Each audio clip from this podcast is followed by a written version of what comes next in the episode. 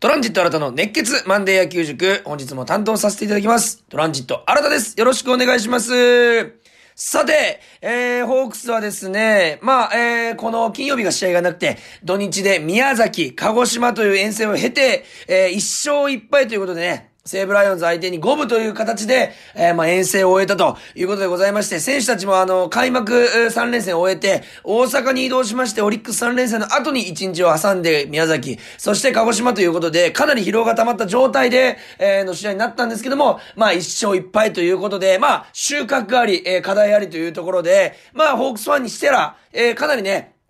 楽しめた、えー、週末になったんじゃないかなというふうに思います。えー、皆さんどうですか？えー、毎週ね、えー、火曜日、水曜日、木曜日、金曜日と、えー、私、RKB ホークス応援団長として、えー、ホークスイニングゼロというね、え、ラジオ RKB さんの方で、えー、夕方10、えー、夕方5時から、えー、5時48分のこの48分間、生放送で毎日ね、帯番組としてね、お届けさせていただいております。えー、前日の試合を振り返ったり、その日の、えー、試合を展望を予想したりということで、えー、熱く熱くお届けしてるんですけども、ぜひそちらの、えー、ホークスイニングゼロ。まあ、えー、カー水木はサイのワッフルホークスイニングゼロ。そして、えー、金曜日は夜直し堂の中に入りまして、ホークスイニングゼロ、トランジットのホークスイニングゼロをお届けしておりますんで、ぜひそちらも聞いていただきたいなというふうに思います。まあね、土曜日、えー、大関投手がナイスピッチングをするも、打線がね、奮起することができず、相手高橋光成投手のコートもありまして、えー、もう負けと。ただ日曜日、相手のレンス投手をしっかり打って、えー、こちらはね、開幕からまあ、未だに無失点、藤井荒野投手。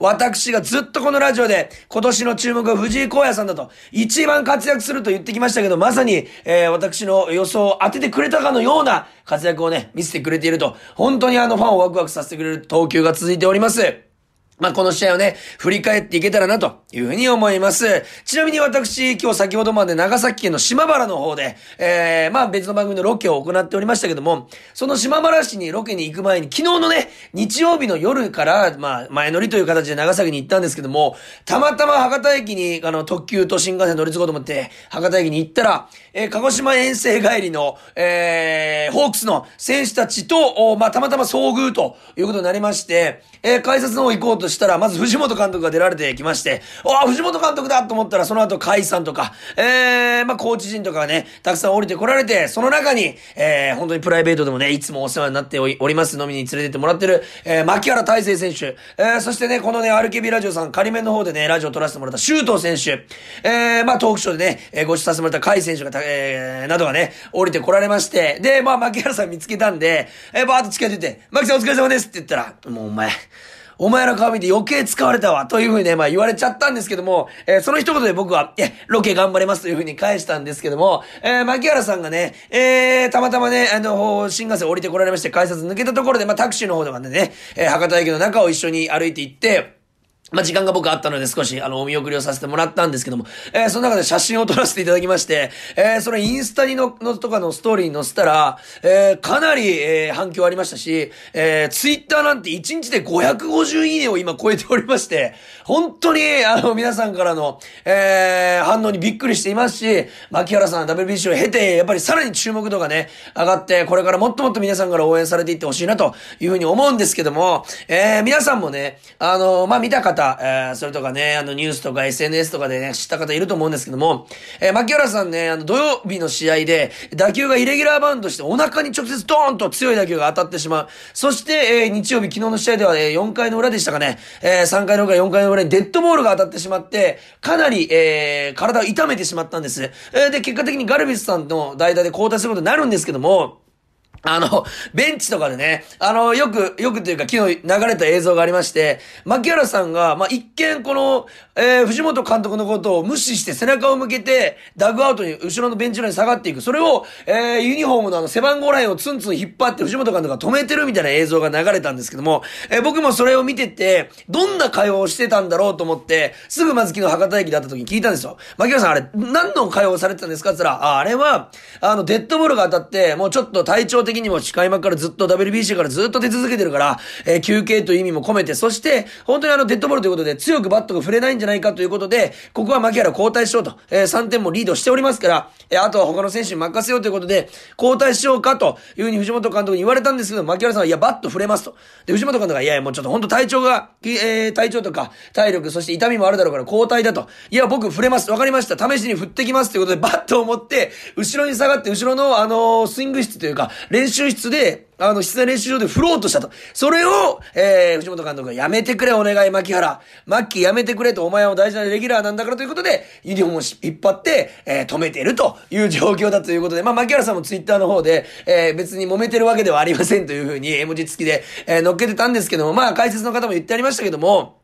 本当に選手と藤本監督がいい、距離感、いい関係の中でホークス、すごくいい状態の中で、今試合、そしてこのシーズン進んでるんだなというのを感じさせてくれる一幕でありました。えー、牧原さんもね、えー、大丈夫大丈夫というふうに言ってたんで、えー、まあ明日からの試合もすごくね、楽しみではあります。えー、まあ牧原さんの、おまあたまたま会えた、僕もね、あのー、1週間か2週間ぶりに会ったんで、開幕前以来だったんで、お疲れ様ですというふうに声かけさせてもらったんですけども、本当にね、選手の皆さん、ここまで必死しに、えー、頑張ってくれていますし、5連勝から2連敗ありましたけど、また勝つということで、6勝2敗でね、今折り返して、折り返すというか、えー、ここまで来てますんで、明日からのね、試合も注目ということでございます。そして、そして、えー、この、え、番組にね、またメールいただいております。本当にありがとうございます。ラジオネーム、後藤蔵さんからいただきました。えー、まあ、開幕5連勝からの2連敗でしたが、山本投手と高橋光成投手を褒めるべきでしょうかと、次回は攻略してほしいですということでメールいただいております。そして、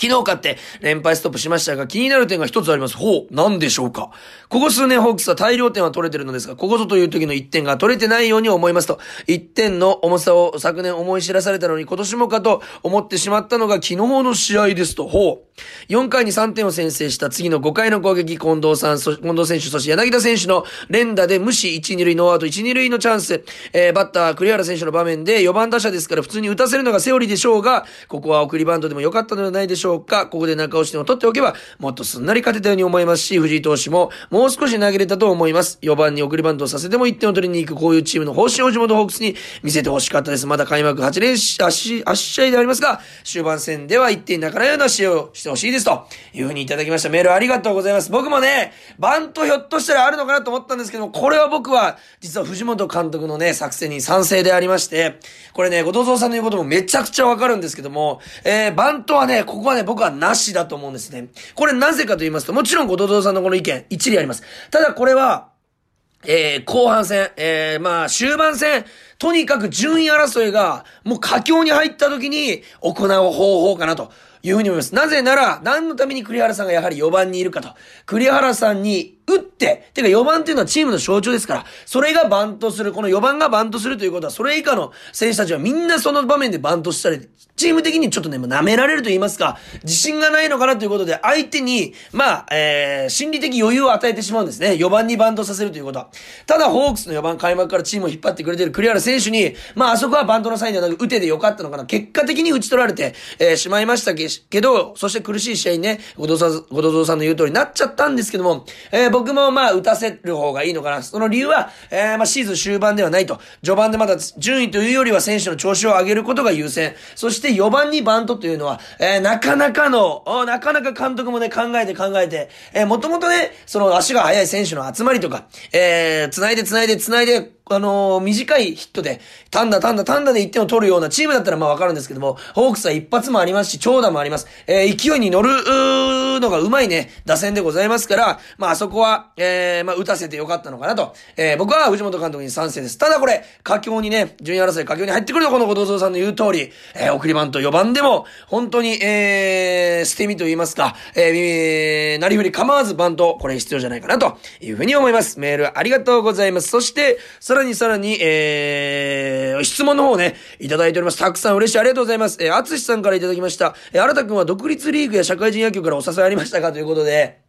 実は、僕はね、ある社会人野球チームから、まあ、練習参加してみて、えー、チームに入らないかというお誘いあったんですけど、僕はもう、あの、体力の限界を感じまして、えー、お笑い芸人という風に振り切れたと。まあね、ほんと社会人とかプロでやるのが夢だったんですけども、やっぱり周りのね、選手を見ながら、えー、それこそ、えー、まあ、自分の限界を感じた。その一人が昨日、おととい、えー、宮崎鹿児島でスタメンとして、西武のショートとして出てた小玉良介選手、皆さんご存知ですか？えー、背番号0、160センチ台、170センチぐらいかな？本当に小柄なんですけど、守備上手くて足速くてヒットもね、ホークサイドにたくさん打たれてしまったんですけど、小玉良介選手、この選手は旧三大の、えー、ショート出身でございまして、えー、大学時代も日本代表のショート守ってました。えー、で、旧三大のレギュラーで僕がベストライン取った時、福岡六大学野球時代にずっとね、競ってた選手なんですけど、もちろん僕ら福岡教育大学も、えー、この選手にファインプレーでたくさんチャンスの目を摘み取られて、えー、そしてヒットもたくさん打たれたと。えー、その後大阪ガスに進みまして、本当にキャリアを積んで、えー、去年、えー、のドラフトで、えー、まあ、西武ライオンズにね、入団したんですけども、ドラフト上位ではなかったんですけども、この源田選手の怪我をきっかけに、今ね、あの、一軍で活躍してる僕はね、本当に名前コールされた時にね、相手チームですけども叫んじゃった、えーって、小玉じゃんっていうね、やっぱ小玉選手が頑張ってるの僕も刺激になります。えー、まあ、ああいう選手を見て僕は諦めたということでございます。続いて、こちら女性の方から、えー、質問いただいております。えー、牧原選手の自主トレに参加するきっかけは何だったのでしょうかといただいております。そう。このオフにね、2月に槙原選手の自主トレに参加させてもらったんですけども、しかも参加ってボール披露じゃなくて本当に練習メニュー全部参加させてもらったんですけど、これはまあ、えー、槙原さんが去年かな？えー、去年の時点、1年前の時点から、えー、自主トレ参加せんかというふうに言っていただいてたんですけど、日程が合わず行けなかった。ただ今年も誘っていただいたので、あの、僕は玉拾い手伝わせていただきまして言ったら、いや、お前参加しろよ。トレーニングも全部参加しろ、朝からというふうなことで、えー、参加させてもらったと。本当にね、いい経験になりましたし、そこで繋がった、えー、野球人の方との出会いもありましたんで、本当にいい経験になりました。ありがとうございます、質問。えー、そして、新田さんのドーム飯、これ、浅見さんという方からね、いただいてます。新田さんのドーム飯の、えー、ドームのおすすめの飲食店は何ですかということで、僕ね、本当にね、ご飯よりね、試合見るのに集中したん、集中しちゃうんですよね。ビール飲みつつ。ただ、僕はやっぱほんとシンプルですけど、すいません。銀だこっすね。あの、銀だこがうまいのよ、やっぱり。これね、あの、なんて言いますか、まあ、ボールみたいに丸いっていうのも好きな一つの理由ではあるんですけども、熱々の銀だこはね、常にあの、売れるの、あの、たくさん売れますんで、あの、熱々の銀だこがたくさん用意されてる、焼きたてを食べることができる。あと一つ、こう、もう一つはですね、今年から、えー、あれなんだったかな名前忘れた、忘れちゃったんですけど、スタジアム横丁か、ホークス横丁か、えー、選手、試合が登録選手76人、67人か、えー、選手全員が、えー、推してる、飯、その全種類が置いてある場所がありまして、えー、レフトスタンド後方あたりのね、えー、まあ、飲食店ブースのところにあるんですけども、そこで選手の背番号を言えば、その背番、あ選手が、えー、まあ、プロデュースしたと言いますか、えー、郷土料理みたいなのが出てくると、頼めるということで、そこを僕ね、ちょっと今年探検したいなと思ってますんで、皆さんもぜひね、行ってほしいなというふうに思います。そして、えー、最後、えー、野村勇選手はいつ頃復帰しますか？応援しているので気になりますということで、えー、わかりません これはね、あの、怪我の状態とかチーム方針もありますね。どれぐらいで復帰してくれるか、本当わからないんですけども、やっぱオールスター前には帰ってきていただきまして、えー、5月、えー、まあ冬、夏、あ、すいません、夏がね、始まるギリギリの一番きつくなった時に帰ってきていただいて、えー、超戦力になっていただきたいなというふうに思います。皆さん今日もたくさんのメールありがとうございます。それでは、早速中身に、早速と言います。13分過ぎましたましたけども、中身に入っていきまして、2試合振り返っていきたいと思います。それでは今日も、えー、熱血マンデー野球塾熱くいきましょう。プレイボール。トランジット新たの熱血マンデー野球塾。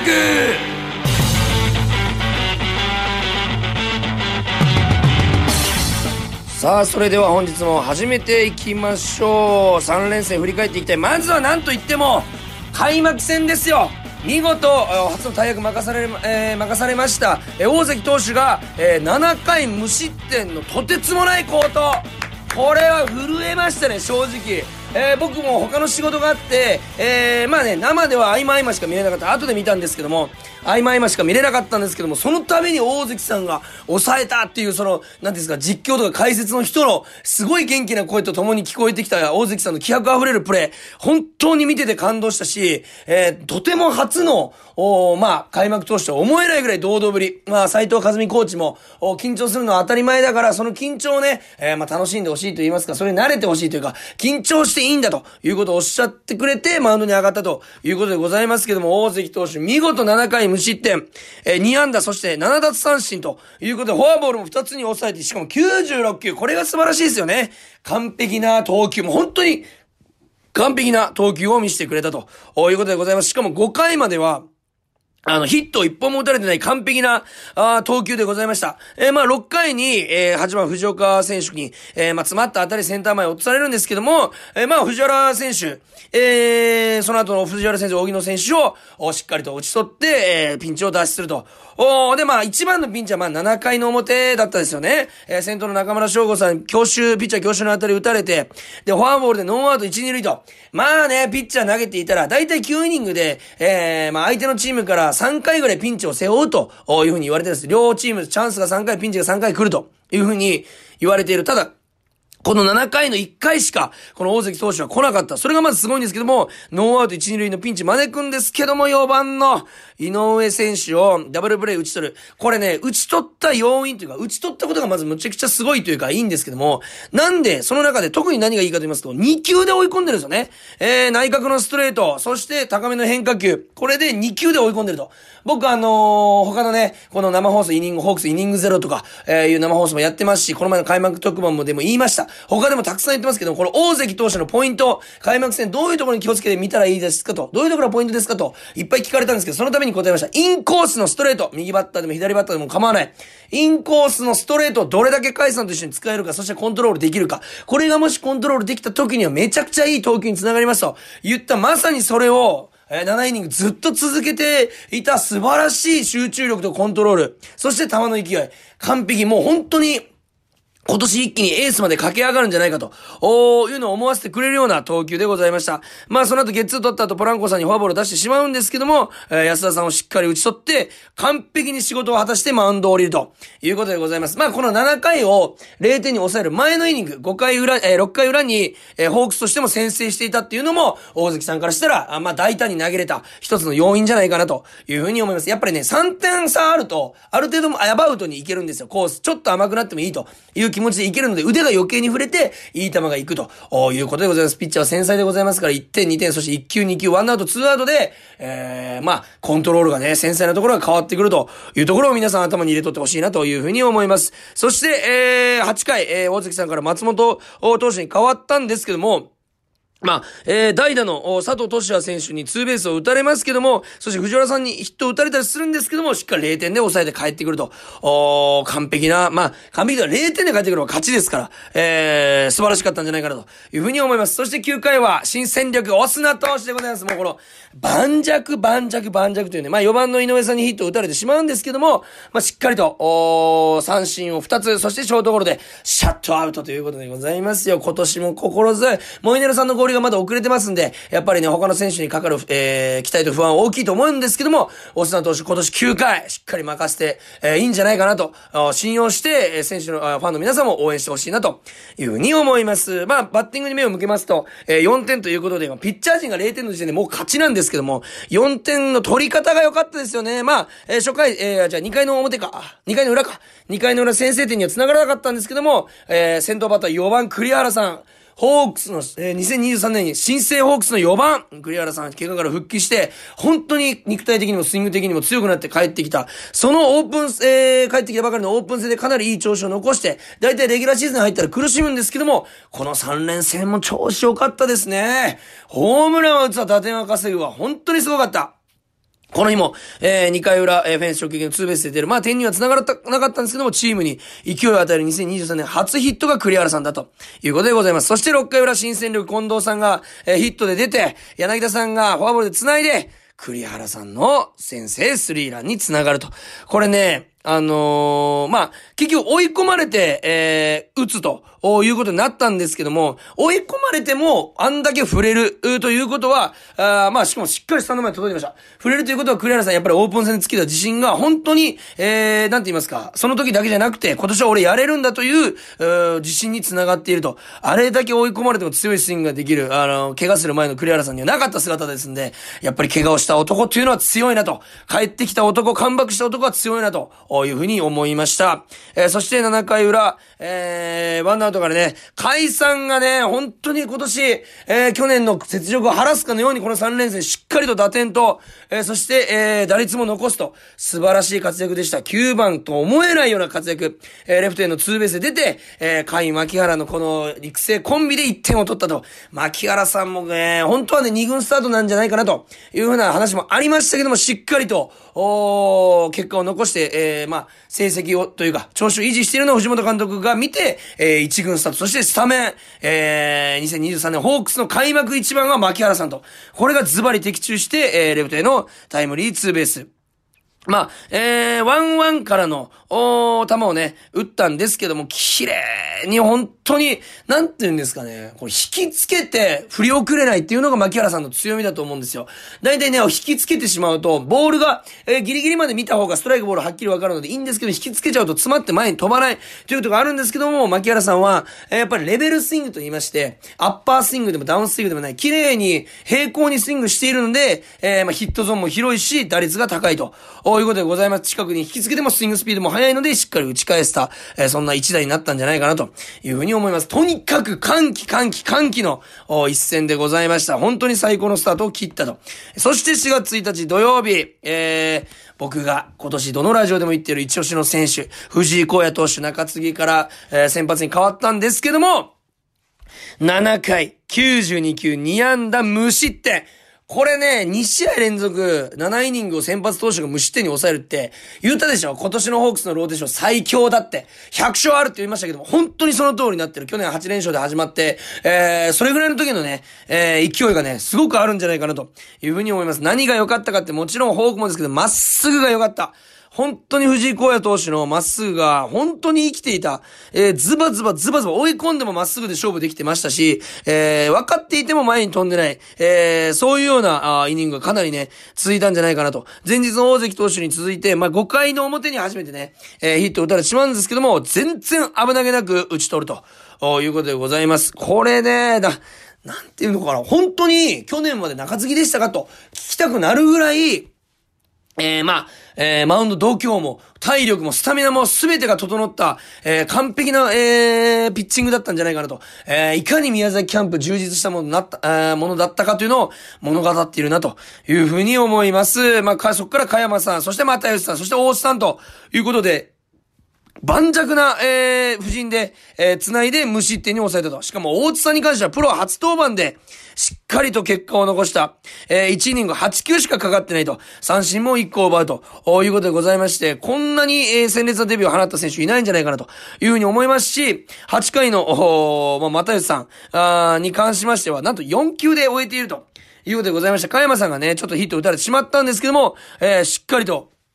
マテウス、川田又吉さんが、ええー、まあ、抑えると、4球で抑えるという素晴らしい内容を見せてくれました。藤井荒野さん、あのー、スタミナって、逆にどういうところでスタミナが足りなくなってきてるかっていうのを見るかっていうと、やっぱりコントロールとか球が浮き始めるというところでございますけども、7回までしっかりと球も浮くことなく、えー、カイさんのミットめがけて投げ、投げ込めていたというところを見ると、もうスタメンっていうか、あの、スタメンじゃない、先発投手としてのスタミナ、これも問題ないんじゃないかなと、安心感しか与えない、そんな投球だったんじゃないかなと、えー、いうふうに思います。そしてバッター陣ですよ。7点取ったんですけど、また栗原さんのホームランから始まるということで、これ、こんだけ4番が活躍した開幕3連戦ってないんじゃないかなと、ここ最近。本当に思うような、去年はね、あるガルビスさんの満塁ホームランから、えー、シーズンが始まりましたけども、今年は栗原さんのホームランから始まると。何かね、こう、ホークスに勢いをつける、そんなあバッティングになってるんじゃないかなというふうに思います。そして何より良かったのは、まあ、この4回裏ですね。結局、栗原さんのホームラン1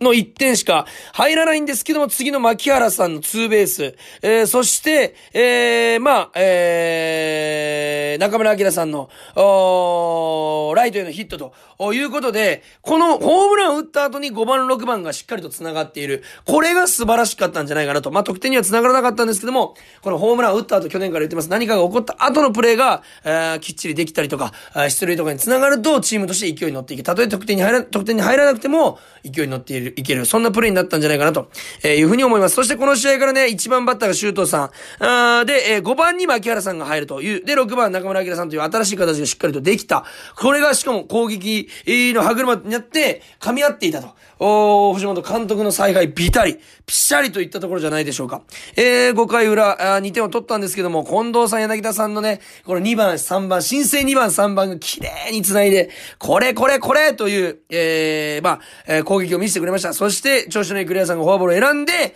牧原さんがノーアウト満塁からタイムリーヒットを打つと。これも1球目もストライクだったんですけども、その2球目もしっかり捉えることができた。あ牧原さんの表情を見ていますと、うなずいていた。あまあ見逃してもうなずいてるというのは、あ、オッケーオッケーと、こういう球筋なのねとか、あ、オッケーオッケー、今のは打たなくてよかったっていうこの打席での余裕、これがしっかりと感じれるような打席になってるんじゃないかなと。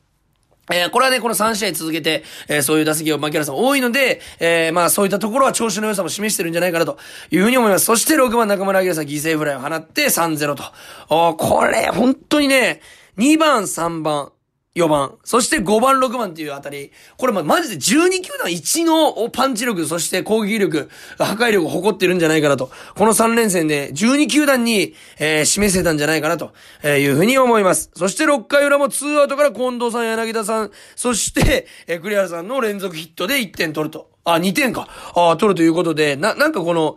本当に抜け目ないというか、もうこのドッツボにはまってしまったら絶対に点を取られるよと、こういったような攻撃がホークスできていると、こういう状況じゃないでしょうか。中村明さんの調子の良さも保ってますし、ちょっとね、開幕スタメンのえー、ところ外れてしまった上林さんも代々出てきて、しっかりとセンター前に放って、えー、その後の開催のレフトタイムリーヒットにつなげたと。いうことで、なんか全選手が、本当 WBC じゃないですけど、全選手が必要だった、この3連戦、そして勝利に導くために必要だった、あ選手たち全員じゃないかなというふうに思います。特にこの2試合目7-0という、こう、干渉。完勝、本当2試合で11対0ということで、まあ僕は、えー、いつもピッチャーがね、野球の7割8割占めると言ってますけども、この試合と、えー、前日の試合4-0と7-0完封してる時点でもう、はっきり言って1点でよかったわけですから。って考えると、まあ、ピッチャーの活躍、凄まじいんじゃないかなというふうに思います。今年マジ100勝あるぞ。100勝あるぞと思わせてくれるような、あまあ、えー、勢いのある勝ち方だったんじゃないかなというふうに思います。そして昨日ですよ、先発東山直さんに、えー、勝ちがつきました。ちょっとね、4点取った後、6回の表に、えー、2回の裏に4点取ったんですけど、6回の表にね、3点取られたと。さっきの周東さんのシーンなんですけども、ここやっぱ、追いつかれなかったというのがね、東山直さんの醍醐味というか、凄みなんじゃないかなと。まあ結果的に交代をして、えー、その後のピッチャー、えー、加山さん、えー、そして、えー、又吉さんと、ここが無失点に抑えたというのはもちろんあるんですけども、しっかりとね、直さんがマウンドにいる時に勝ち越されなかった。これが直さんの凄みじゃないかなというふうに思います。これあの、僕1回から3回だけドームの方で見させてもらって、まあ、えー、前日の土曜日はね、えー、もう、ほとんど、あ、前半だけか、あドームで見させてもらうということになったんですけども、この1回から3回のなおさんの投球見てますと、あの、バッターがわ、分かってても、まっすぐを空振ったり見逃したりしてたと。おいうことでございまして、かなりなおさんのストレートがキレが良かったんじゃないかなと。分かっていても、まっすぐ来ると思っていても手が出ない。これは本当に、えー、バロメーターの一つでございますんで、なおさんのストレート、すごく良かったんじゃないかなと。あとスライダーも切れてましたので、えー、ボール球にもしっかりと手を出してくれていた。えー、そこはなおさんのね、ポイント、おいいところだったんじゃないかなと、えーいうふうに思います。えー6回途中90球、8安打打たれるんですけども、えーまあ、えー勝ち越されずに、えー切り抜けたということでございまして、今年も粘りの投球、打たして取る粘りの投球見せてくれるんじゃないかなと、非常に楽しみになるような、えー、投球でございました。そしてなんと言っても先ほども言いました、加山さん、又吉さん、そして松本祐樹さんの3者連続三振も圧巻、そして津森さんの初登板もありの、えー、初めてオスナ投手に、えー、セーブがつくと。これ、初戦は4点差ありましたんで、セーブつかない。ただ投げさせておいて、えー、な、えー、大下さんが投げた方がシーズン入りやすいので、えー、投げたんですけども、この試合はしっかりとセーブをついて、ホークス初セーブを記録するということでございました。なんか、本当に先発ピッチャーが6回、7回まで無失点、そして7回、8回、9回は盤石のリリーフ陣。ってなると、いつ相手バッターは点を取るんだと。これ多分開幕3連戦ロッテ3立て食らったわけですし、他のチームもこれ情報入ってますけど、どう、あのー、どうやってね、この6回までに点を先発ピッチャーから取るかというところが今年ホークス、対ホークスに、えー、なった時5球団がやってくることだと思いますんで、本当に先発ピッチャーが5、6回まで1、2点に抑えておくと、ホークスかなりの確率で勝つんじゃないかなと。盤石なリリーフ陣。だってここにモイネロさん戻ってくるってことは、8回モイネロさん、9回大沢さんでしょってことは7回に、又吉さん、つもりさん、加山さん、松本祐樹さん、大津さんとか全員をつぎ込めるわけですよ。こんな布陣ないよ、普通。12球団で一番の豪華な、リレー。えー、相手の監督もすごく羨ましがってるんじゃないかな、というふうに思います。そして打撃に目を向けますと、2回裏、えー、5番の牧原さんがセンター、ま、センターのツーベースでね、これね、出るんですけども、あの、本当に思うけど、牧原さんのツーベースって本当は単打なんですよ。これ、牧原さんの走塁技術と足の速さでツーベースにしてると言っても過言じゃない。えー、このヒえー、ツーベースなんて、左中間の方に行ったんですけども、えー、藤原選手がいい守備をしてすぐ追いついて、めちゃくちゃいいスローをセカンドにするんですけども、牧原選手の走塁が勝ったと。間一発セーフになったと。牧原さんの足とベースランニング、そして判断力、すべてが、あ揃ってないと、えー、獲得できないあのツーベース。牧原さんのこの、貪欲なね、えー、先の塁、先の塁を狙う姿勢が、えー、チームに勢いとかね、えー、ま、あ勝ちたいっていう気持ち、意欲を与えてるんじゃないかなというふうに思います。その後中村明さんしっかりとこのね、フォアボールを選ぶというこの5番6番の相性でプライベートのこの2人よくいるんですけども、プライベートでの本当に相性の良さがそのままね、この5、6番に出てるんじゃないかなというふうに思うぐらい繋がりがいい。そして今宮さんしっかりバント決めまして、正木さんのデッドボールを挟んで解散のタイムリーツーベース。これね、俺この日一日の中で一番痺れました。追い込まれてからしっかりと落ちる、フォークボールですかね。しっかりと目つけて、去年の調子悪い時はあれをやっぱ顎が上がっちゃって空振りに繋がってたと、あいうふうな分析もされてましたけども、今年はしっかりと、あまあ右に意識があるからこそ、あのフォークに顎が上がらず、上がらず、しっかりとついていけてるんじゃないかなと、いうふうに思います。そして、なおもツアウト満塁から、えー、2番近藤さんということで、いつアウト取るんだと相手からすると。本当にね、この2回の4点も、2アウト満塁から 2, 2度のタイムリーツーベース。えー、まあ、切れ目のない打線。これを、えー、各バッターがいろんなところで、えー、仕事役割を果たしてるんじゃないかなと。これ、キーマン誰なんですかってよく聞かれるんですけど、全員ですよ、キーマン。相手からしたら。どの選手出したって、どの選手も繋ぐんだから、本当にきついと思う。えー、ただ6回の表にね、3点取られるんですけども、この、この、2イニング以内ね、6回の裏は0点だったんですけども、7回の裏にすぐ、えー、1点を取り返せたというのがででかかったんじゃないかなと。7回裏1番シュートさんセンター前で出ます。で、柳田さんのフォアボールなどもありまして、相手の冒頭を誘って、シュートさんが相手の あの、パスボールで、ピッチャーちょっとね、あのー明らかなショートバウンド投げてキャッチャーが止められず取り行ってたんですけど、それで三塁からね、シュートさん帰ってきたんですけど、まだキャッチャーがボールに追いつく前にもうホームにしてました。判断力もいいし、足も速い。さすがシュートさんの走塁だったんじゃないかなというふうに思います。結果的には5対3ということで2点差で勝った。ちなみに言いますと、ヒット数はロッテの方が多かった。でもなぜ勝てたか。これは、えー、ツーアウト満塁とか、えー、例えば、えー、えー、ラランナー三塁にいる状態とか、いうところからしっかりと得点につなげられてるか、あと、フォアボール、えー、とか、走塁を絡めて、えー、得点につながっている。例えば、ワンヒットで出て送りバントでワンアウト二塁作るんじゃなくて、そのワンヒットをもうツーベースに走塁でしてしまうと。いうような走塁が、まあ、えー、結果的に、えー、勝ちにつながってるんじゃないかなというふうに思います。まあ、このね、3試合振り返りましたけど、とにかく、激アツの3連勝でございました。私、ホークス応援団長としましても、声も枯らしながら応援するし、まあ、生中継もね、RKB のテレビの方でね、やらせていただきました。スタンドの前にもね、4年ぶりの声出し応援ということで、かなりね、スタンドの応援も盛り上がっておりました。今年1年ずっとこの光景が見れると思うとね、えー、もうほんと楽しみでしかない。今年もね、皆さんと一緒に、ホークス優勝に向けて、開幕3連勝いいスタート切りましたんで、皆さんと一緒に応援していきたいと思います。えー、来週からもね、マンデー野球塾ぜひ聞いていただきたいですし、質問にもね、随時、えー、時間見つけて答ええていきたいと思います。メールもね、たくさんお待ちしておりますので、ぜひ送ってください。メールアドレスは kor.rkbr.jp、kor.rkbr.jp までよろしくお願いいたします。皆さんからのメールたくさんお待ちしております。そして、そして、何より、ホークス、選手の皆様、3連勝おめでとうございます。そして、ファンの皆様もおめでとうございます。えー、今年も、この声を枯らしながら、えー、細かいところ野球、えー、を詳しくね、えー、まあ、